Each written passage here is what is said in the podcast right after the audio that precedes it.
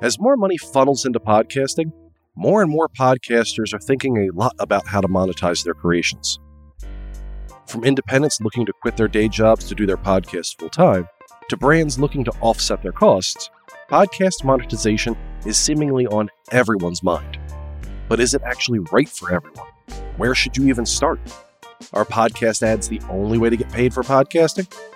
The answers to all of these questions can be complicated, but on today's episode of the Q'd Up Podcast on Podcasting, I'm going to discuss when you should begin to think about monetizing your podcast, and we'll go through some of the best options available to everyone.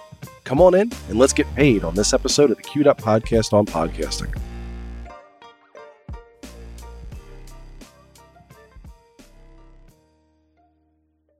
I totally get it. You spend so much time making your podcast perfect, and you finally manage to build up an audience worth monetizing. But that doesn't necessarily mean you should.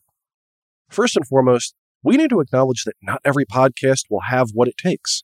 Whether it's a lack of audience, the focus of your podcast being too controversial, or what type of podcast you have in the first place, podcast monetization will either be too difficult to pull off or should be avoided altogether for other reasons. Branded podcasts, for instance, should avoid the traditional models of monetization in mind.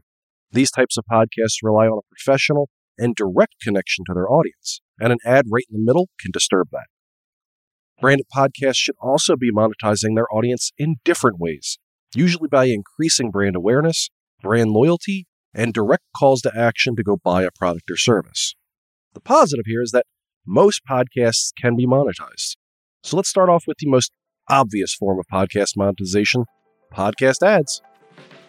Now, I'm hoping you've listened to other podcasts prior to this one, but if you haven't, ads are pretty commonplace in podcasting nowadays. According to a BBC study, podcast ads saw 47% more engagement than radio ads and 27% more than those run on TV. Better yet, 78% of podcast listeners reported not being bothered by ads on their favorite shows. That should get you excited about the prospect of putting ads on your podcast and reaping the rewards. But hold up, it's definitely not that simple. Most podcasters will want a network to handle the heavy lifting here. They have the salespeople and experience to reliably fill your spots with well paying ads. Relying on a network also means it can be incredibly easy and efficient to monetize your podcast in this way. Unfortunately, most networks won't even look at you unless you have 10,000 downloads a month on average. Self serve options don't often pay very well and they can be sporadic at best, leaving you with open ad spots you can't fill and the prospect of finding and soliciting sponsorships by yourself is likely giving you a huge headache already. If you've got the audience for it or the time and ability to go get your own deals, podcast ads can be an easy way to put money in your bank account. But for independent podcasters that don't hit that audience threshold, it can be far more frustrating than it's worth. Luckily for you, there are even better options coming up next. The rise of YouTube as a major platform spawned a creator economy to follow. Subscription and membership sites like Patreon, Buy Me a Coffee, and Memberful popped up, allowing creators to tap their audience directly for support. it might be easy to dismiss this type of monetization as quote unquote only a few bucks, but creators have leveraged that belief into some serious money. In total, creators on Patreon alone make more than $1 billion a year, with a B. Among top performers are creators making in excess of $200,000 a month. After decades of having to buy a cable package that included a ton of channels you were never going to watch, people finally got fed up. We've seen that in the rise of streaming services, and it's echoed on these membership platforms as well. Basically, people want to pay for the entertainment they enjoy and skip out on the stuff they don't. What that means for you is that your loyal listeners are most likely ready and willing to toss a few bucks your way every month for the enjoyment you give them. And if you build up a group of subscribers, you'll have a relatively stable income as a result. But before you get too excited and just start signing up, there are a few downsides you're going to need to know about as well. For one, you're tying yourself directly to a company. While every platform will preach about having your best interests at heart, we've all seen how that works in reality. Platforms like Patreon are no strangers to controversial decisions and policies that result in serious ramifications for creators. One such policy has been the implementation of fees, especially on smaller dollar memberships. Not everyone's going to have $20 a month to support you. A lot of your members will be in that $1 to $5 range, but with both platform fees on top of payment processing fees, a large amount of that money could be gone before it ever hits your bank account. That could be discouraging at the least, and even a slight increase in fees can practically wipe out those small dollar members entirely. You could also be signing up for even more work this way. Because so many people are on these platforms, members have increasingly desired rewards for their money. For some creators, it means putting out the episode earlier and providing bonus content for members only. You'll also see physical rewards as well, with stickers and t shirts being a norm for bigger money members. You'll need to spend time setting up and supporting this monetization method to get the best results.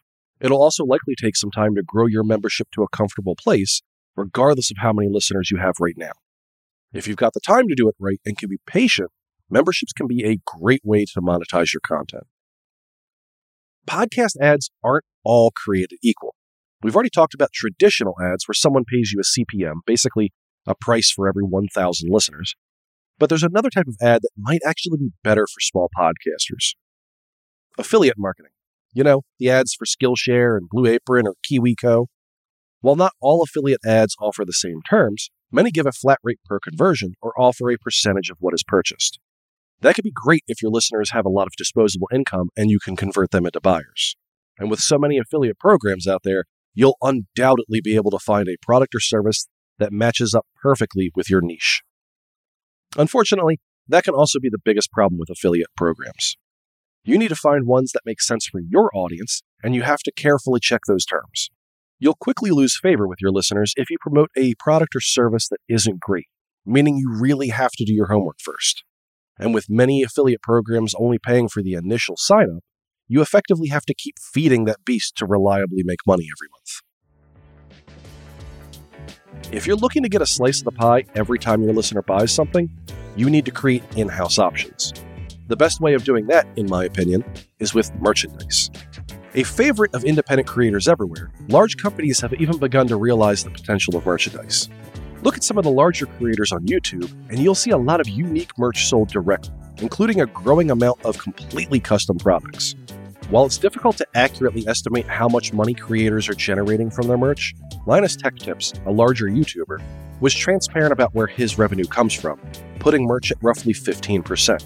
In a video detailing this exact thing, Linus noted that merch is a rapidly growing slice of the pie and is actually more than half of what is earned from in content sponsors and YouTube AdSense. Keep in mind, Linus Media Group, the company behind the YouTuber, is decently sized with roughly 65 employees. However, it isn't necessarily cheap to create your own merchandise. Even if you use standard apparel you can buy from distributors, you still need to create designs that will sell, get the apparel printed or embroidered, and then create a website to sell it all. You'll also have to store it somewhere that is dry and safe from rodents, and handle all the logistics of getting the merch into your customers' hands. That's why a lot of independent creators rely on third party companies that either print on demand as orders come in, or they'll hold all of your merchandise, handling all the distribution for you. Now, both of these can be good options for creators that don't have a ton of money to get started, want to focus more on other areas, or just don't want to handle all the shipping and customer support needed. But it comes with a smaller cut of the revenue as a result. If you want to sell other products other than standard apparel, there are companies that drop ship from their warehouses directly to your customers as though they were you. Your customer never knows the difference, and you don't have to come out of pocket for anything or handle the shipping, and you get a slice of every purchase. This can be a great option for those creators looking to sell something related to their podcast topic, like gardening tools for a podcast about gardening. If you do go with a third party, just be careful about quality, both in the merch and the company you're dealing with. Remember, your listeners believe they're buying directly from you, and you'll be the person that most feels the impact if your merch doesn't match the standards expected. What sounds sweet now can be a real headache if your drop shipping company is sending inferior products and you can't confidently correct the issue with them. Next up is another option that has exploded in popularity recently, especially amongst creators with self help content. Books, courses, and public speaking engagements can be big money if you have a loyal audience and enough content to make something worth buying. Entrepreneurs, for instance, have utilized these methods most effectively, creating courses that people can buy to improve some aspect of themselves. Places like Masterclass and Skillshare have become the names you're likely to be most familiar with, but large creators have been launching their own independent options directly on their websites. Prior to the ubiquity of online courses were books. They can still be an effective way to monetize your audience, especially since self publishing has become a popular option, but their popularity has faded quite a bit. Typically, now you'll see short ebooks given away in order to capture your contact information, where they can then pepper you with more lucrative options. Thanks to both COVID and the ability to pre record high quality content, public speaking events aren't quite as big as they were in the past either. However, within certain niches, public speaking engagements are still big money, especially if you have an audience you can drive to the event. While typical public speaking events aren't as popular anymore, live shows are an interesting option for creators with a localized audience. Now, these can simply be a live recording people can buy tickets to in order to see the podcast created in person, or they can be more grand shows that incorporate other creators or even interactive elements.